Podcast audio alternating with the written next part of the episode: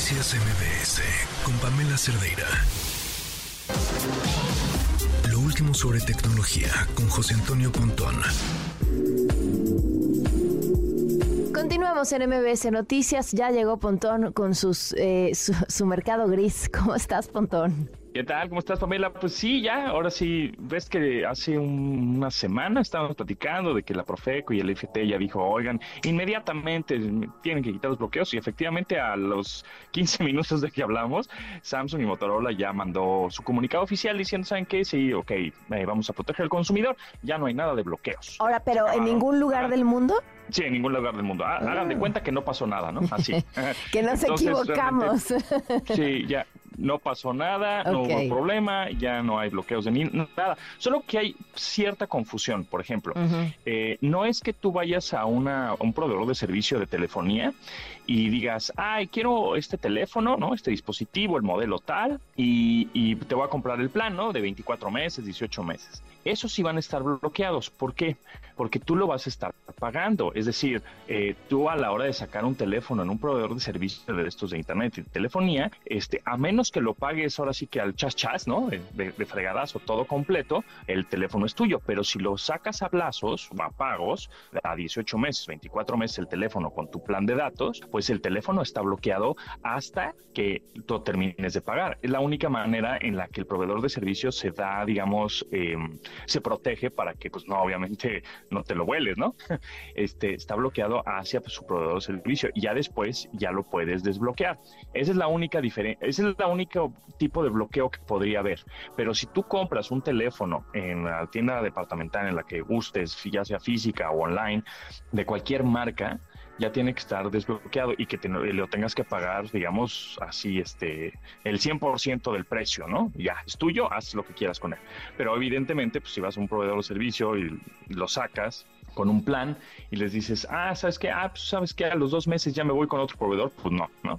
Esa es la única manera, digamos, que el teléfono podría estar bloqueado. Ah, bueno, pero, pero esos ya los, eso, pero esos son todos, ¿no? Sí. O sea, eso es o sea, cualquier marca, que... y es un tema como más bien con el proveedor del internet, porque le debes exacto. todavía el teléfono a cambio de tu contrato. Es correcto, solo, solo así, nada más como para, para eh, quitar esa confusión que de pronto me llegaron algunos comentarios de, no, entonces me compro este y ya me lo puedo llevar a otra compañía. Sí, siempre y cuando lo pagues, ¿no? Sí, o sea, que, que creo que también es un, sí. es un es un tema que, que tendría que ser cuestionado, es decir, Eh, tú, tú adquieres una deuda con la compañía con la que, que vas a pagar con, junto con tu servicio. Ajá. Entonces, sí, el teléfono tendría que estar liberado, y creo la empresa telefónica, pues como cualquier otro contrato en el que si le debes lana, ven cómo te cobran, pero que no necesariamente el teléfono esté ligado a la compañía, creo yo, pero quizás soy una liberal, mm. Pontón.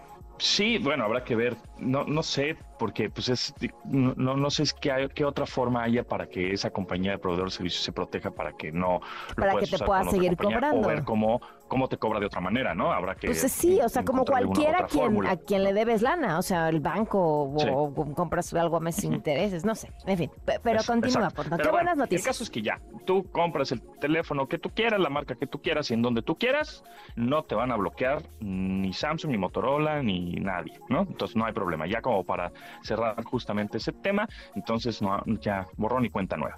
Y por otro lado, hablando de cosas un poquito más clavadas, eh, bueno, pues ahora me encuentro en Hawái en el Snapdragon Summit. El Snapdragon es una marca de procesadores que eh, su, digamos, la empresa que los hace es, Qual- es Qualcomm, y en este evento anual que hacen hasta acá, que está bastante lejos, tienes que llegar, hizo una escala en Dallas, tres horas, y luego de Dallas hasta acá son ocho horas, está, está medio lejecitos, ¿verdad? Pero está está muy bonito. Eh, en, este, en esta convención, bueno, pues se presentaron dos procesadores. Lo más interesante de todo es que estos procesadores, que además son de nueva generación, son de gama alta, son para teléfonos ahorita premium que van a salir el próximo año, digamos que se, es el futuro no muy lejano de lo que estamos viendo. Lo más interesante de estos procesadores es que tienen inteligencia artificial dentro del procesador, se le llama on-device, es decir, no se tiene que conectar a internet para eh, tener los datos Y, y darte resultados, ¿no? Sino el mismo procesador ya tiene esta inteligencia artificial mm. y tiene alrededor de trece mil millones de parámetros que te pueden dar una respuesta. Y la otra es que también estos procesadores tienen eh, predicción, es decir, ah, yo sé que Pamela le gusta todos los, eh, los jueves a las cinco ver su serie, eh, tal película o tal serie en, en el teléfono, o tal red social, qué sé yo, eh, o por ejemplo sabe eh, tus usos o tus costumbres del calendario, tus comportamientos digitales, etcétera. Entonces, este procesador lo que va a hacer es ya predecir lo que necesitas mm. en, en el horario que necesitas, ¿no? Entonces, vas, tú lo vas a ir entrenando y se va a ir personalizando a tu... a tus costumbres, a tu, a tu comportamiento. Entonces, eso está sumamente interesante con respecto a estos procesadores que los vamos a estar viendo en teléfonos de gama alta que, y en tele, eh, próximo año, y también en computadoras, en laptops. Ya vamos a empezar a ver este tipo de procesadores que son competencia de, de Intel o de A M D, por ejemplo, ¿no?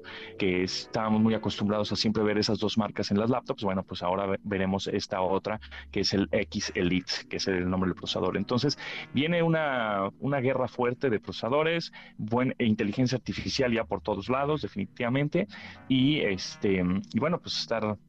obviamente ya viendo qué es lo que más nos conviene. Lo más interesante también es que este tipo de procesadores eh, requieren mucho menos energía para trabajar, ¿no?